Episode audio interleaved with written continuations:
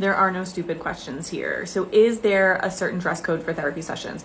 As far as the therapist, it depends where you're working. I have private practice, so I can wear whatever I want. I usually opt for like business casual, maybe some like nice pants or a nice top and leggings. Today I'm going for full comfort because I am surviving, not thriving right now. And that's what we need to do. So comfy sweater, leggings, and boots.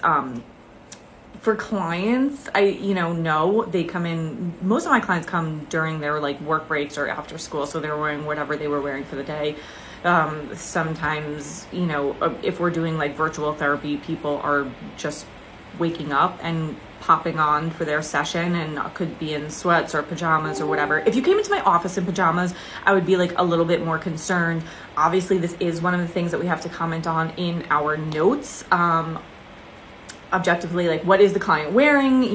Are they keeping up with their hygiene? Do they look disheveled? But this is like in comparison to what you are usually looking and dressing like. So if you came in here in sweats every week, I would not think that was out of the ordinary. So I don't know if this even answered your question, but like, no, there's not a dress code. It's just depending on like where you work that there would be one. Shortcast Club.